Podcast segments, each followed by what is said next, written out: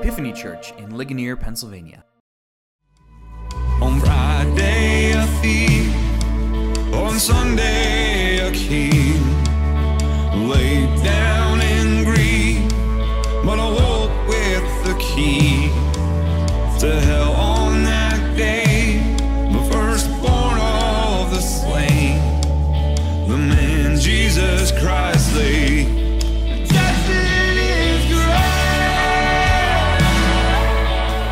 Welcome to Epiphany's Sunday Sermons, a podcast ministry of Epiphany Anglican Fellowship in Ligonier, Pennsylvania. Our church exists to help people discover and rediscover the love of God in the Christian gospel. To learn more about our church, visit our website at epiphanyligonier.org.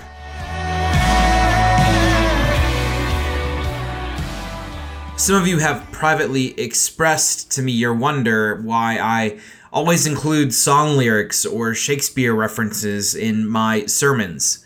And I've given you, I know, a wild number of these illustrations in my time with you over the past three years.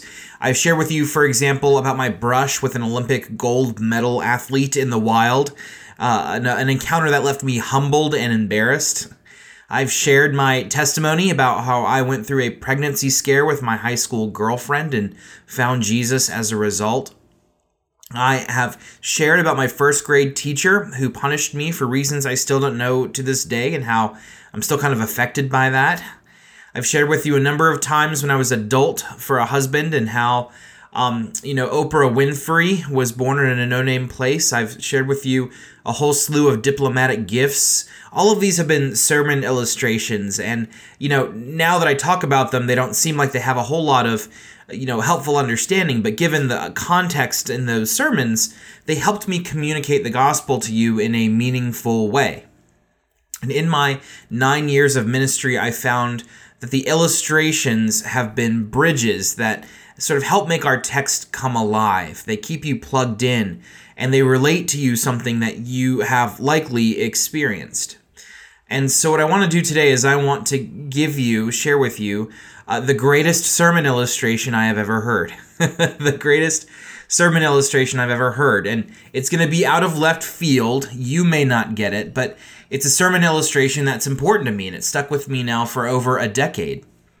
It's a sermon illustration that helped me understand the power of connection because somebody connected to me.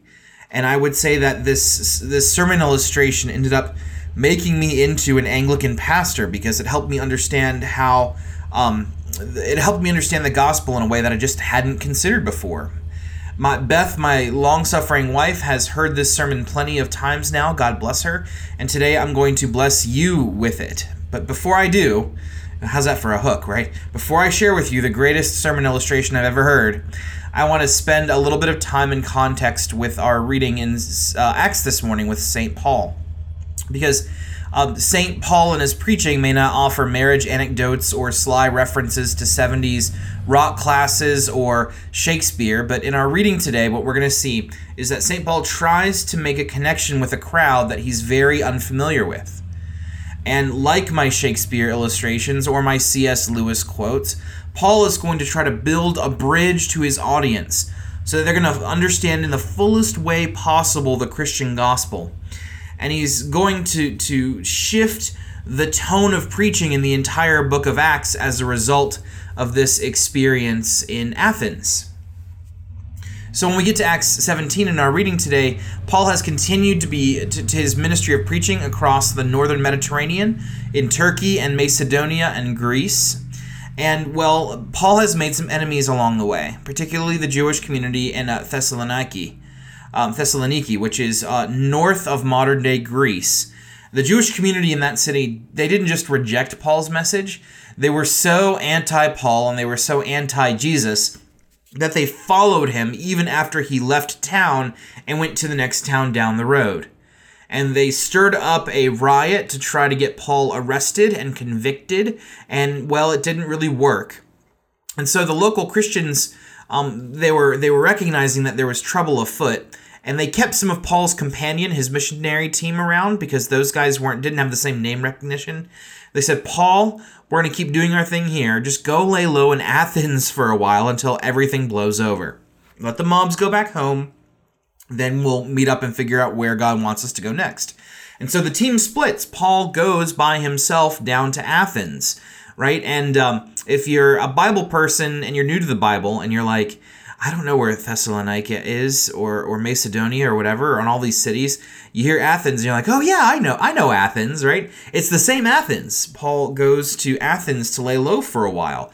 This is the same like Plato and Aristotle and Socrates Athens. This is old school democracy Athens. This is, you know, Zeus and Hera, pantheon of the god Athens, right? Uh, this is lamb gyros and hummus and yogurt and olives Athens. Paul lands there, right? This intellectual and spiritual hub of the ancient Western world right? Rich white men, or I guess they were tan men, they're Mediterranean. Rich men in white beards and togas discussing philosophy all the time. And it's very likely Paul's first time in this city. We don't have any record that Paul did traveling like this before, and it's likely his first time in Athens. And when he gets to Athens, it kind of freaks him out a little bit because he sees statues everywhere. Athens was a huge and prosperous city. They had arts and culture and plays everywhere, right? Then that couldn't be said for every city in the ancient world. And part of that culture was a culture of sculpture and statuary. You're talking about massive stone carvings that could be found throughout the city, sculptures that took time and money to make. And we see them in museums as these beautiful white carvings of marble, but these statues would actually have been painted bright colors, drawing the eyes of everyone who passed by. And some of these statues depicted historical figures of note. So you're talking about famous philosophers or generals or leaders. And other statues depicted Greek religious ideas, things like, you know, um, mythic figures from Greek myths, or even the gods themselves, like Zeus or Athena.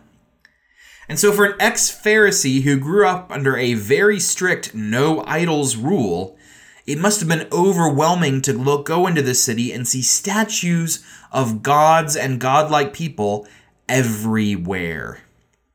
The text tells us this. It says in our reading today that Paul's spirit was provoked within him when he saw that the city was full of idols. So, what does Paul do?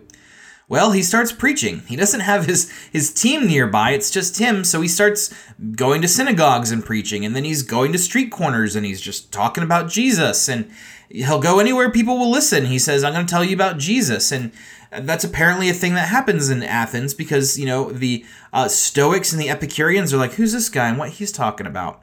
And, and they find him and they, they say, listen, we are interested in what you're saying, why don't we take you to like give a TED talk at the um, Areopagus, the mountaintop theater where we discuss philosophical matters like this.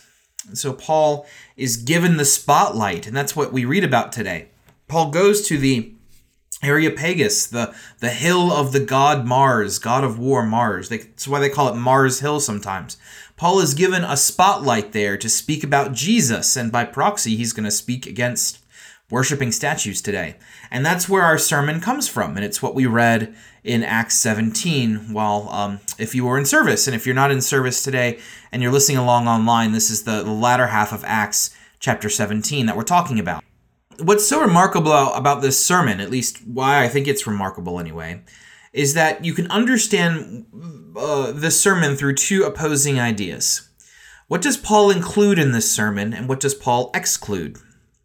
Those are two different things. And if you look at the sermon, there's some things that Paul includes um, that you may be familiar with. For example, um, Paul includes uh, Jesus' resurrection from the dead.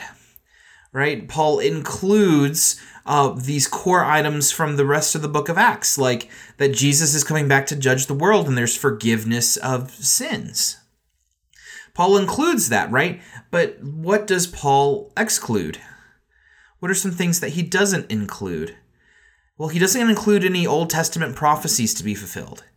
He doesn't include any references to the prophets of the Psalms, which is something every other sermon in our series has included. Paul even goes so far as to do the opposite. He doesn't quote Old Testament scripture, he quotes their prophets and their poets and tries to connect with them that way. In fact, we know that one of the people quoted was Epimenides, who Paul also quotes in the book of Titus. And, and so there's this very odd nature to this sermon if you're going through and studying the sermons in the book of Acts here, because every other sermon has been like, let me tell you, Jewish people, about how Jesus is the fulfillment of every Old Testament ideal that has been waiting on the back burner for millennia, and he's here, and he's coming to judge the world, and he's risen from the dead, and uh, he's going to forgive your sins. That's the gist of every sermon in the book of Acts so far. But now we have something different. Yes, Paul does indeed talk about the forgiveness of sins. He talks about Jesus being risen from the dead, and he talks about how he's going to come back and judge and fix the world. But that's really the only common connection that this sermon has with any other sermon so far. The Old Testament, of course, is clearly important. Those bits are going to come later if any of these Athenians become Christian. Yes, they're going to learn about the God of the Old Testament. They're going to get there eventually. Prophets, the history of Israel, the life of Jesus itself, they're going to get to that. But today, Paul is thinking efficiently, we might say. How can I make a connection with my audience to tell them about repentance and resurrection and the coming redemption of the world? How can I do that? And the answer is to connect with them based on their culture to talk about statues and their poets, and to say, hey, you guys are clearly religious people. You even have a statue to a god just in case you missed out on him. And now I want to tell you about that God. A God who is not made with stone or marble, but a God who, cr- who created all the stone and marble in the world. And he goes from there. Now, all that out the way, we have Paul, a picture of Paul in our reading today of someone who is reaching out and building bridges and trying to connect with his audience in such a way that the gospel will make more sense. And now I will share with you the greatest sermon illustration I have ever heard. And it comes to me courtesy of the 80s rock ballad master Meat Loaf, who gifted the world his immortal song, I Would Do Anything for Love, but I Won't Do That. This is the greatest sermon illustration, and you're just going to have to follow me here because for some of you, this is going to be way out in left field, like I said, but for some of you, you're going to think, oh my gosh, by the time we're done here, it's going to blow your mind. Because this song gets a bad rap, right? I would do anything for love, but I won't do that. It's like, well, if you won't do that, then you won't do anything for love. This was a song that ran with uh, Dr. Pepper commercials a few years ago, right? I would do anything for love except share my Dr. Pepper. And even though Meat Loaf won a Grammy for this song back in 1993, people continue to make fun of it. Oh, well, clearly he doesn't know anything about love because if he want to do anything for love, then then he would do that. But I'm here to tell you and be a contrarian and explain to you what was explained to me, which is that this song is a brilliant reflection on what love actually is. Because the first three quarters of the song is just Meat Loaf singing about how hard relationships are, but also how much he loves his woman. That's the first like three quarters of the song, you know, and he sings things like, Some days it don't come easy, and some days it don't come hard, and some days it don't come at all, and these are the days that never end, you know, real wisdom and poetry, I know. And he, he goes on to sing, And some nights you're breathing fire, and some nights you're carved in ice and some nights you're like nothing I've ever seen before or will again. But of course, you know, there's the great chorus, right? He would do anything for love, except he won't do that. And again, the song goes on for some three quarters of it before it transitions, and it, it, it transitions out of you know, Meat Loaf just singing out loud to uh, a duet of sorts, and a woman comes in and starts to sing and reply back, and, and she starts to sing to them. This is how his love interest sings back. She sings, Will you raise me up? Will you help me down? Will you get me right out of this God-forsaken town? Will you make it all a little less cold? Meat Loaf sings, and I can do that. You following me so far? He can raise her up and help her down. And she sings again, right? Will you hold me sacred? Will you hold me tight? Can you colorize my life? I'm so sick of black and white. Can you make it all a little less old? And Meat Loaf sings again, I can do that. And it goes on for a few more verses, but eventually his love interest sings this. She says, And after a while to forget everything, it was a brief interlude and a midsummer night's fling, and you'll see that it's time to move on. And she has another verse and she sings, I know the territory, I've been around. It'll all turn to dust and it'll all fall down, and sooner or later you'll be messing around. And Meat Loaf sings to these two final verses I won't do that. Right. So the song is called I Would Do Anything for Love, but I Won't Do That. And he actually says what he won't do at the end of the song. It's just no one's listening that far, apparently. It's not ambiguous by any stretch.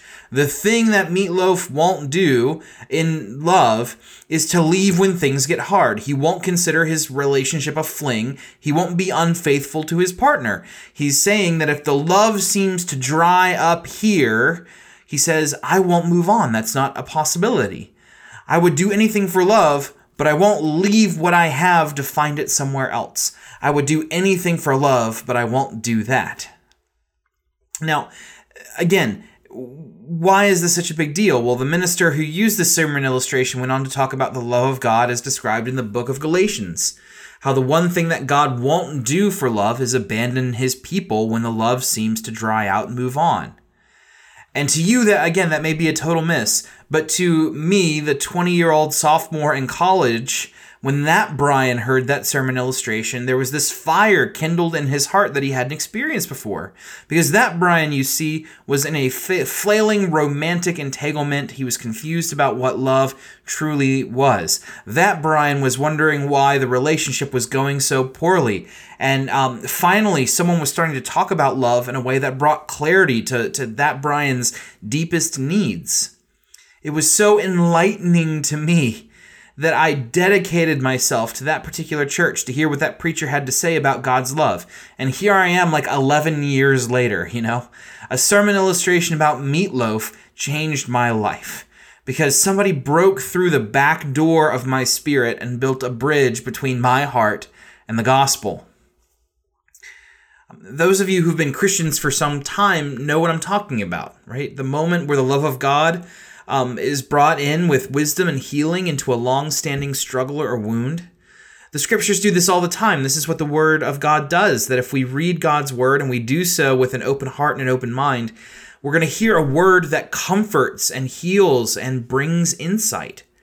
But in our reading today, we discover a people who have zero access to God's word and zero learning uh, in God's gracious works. And so Paul is going to build a bridge one that the people in Athens in the first century would be able to cross. Um, he he builds a bridge talking about statues and idols and unknown gods, but you know many folks reject that bridge, right? Because they get hung up on the resurrection of the dead piece. But there is um, one man who actually comes to know Jesus as a result of this sermon um, because the Areop- the um, excuse me the Areopagus or the Areopagus, depending on how fancy you are in your pronuncia- pronunciation, uh, the Areopagus was not just a place where ideas were discussed; it was a place where they also held law courts. And one of the judges in that law court, a man named Dionysius, a judge of the Areopagus, heard Paul preaching and not only became a Christian, but he became the first bishop of Athens. So, you know, the word did not go out in vain. Um, because, you know, I, I think we can find some connection to what Paul is doing here in our own day and time. We may find it increasingly necessary to build bridges to the Athenians in our midst.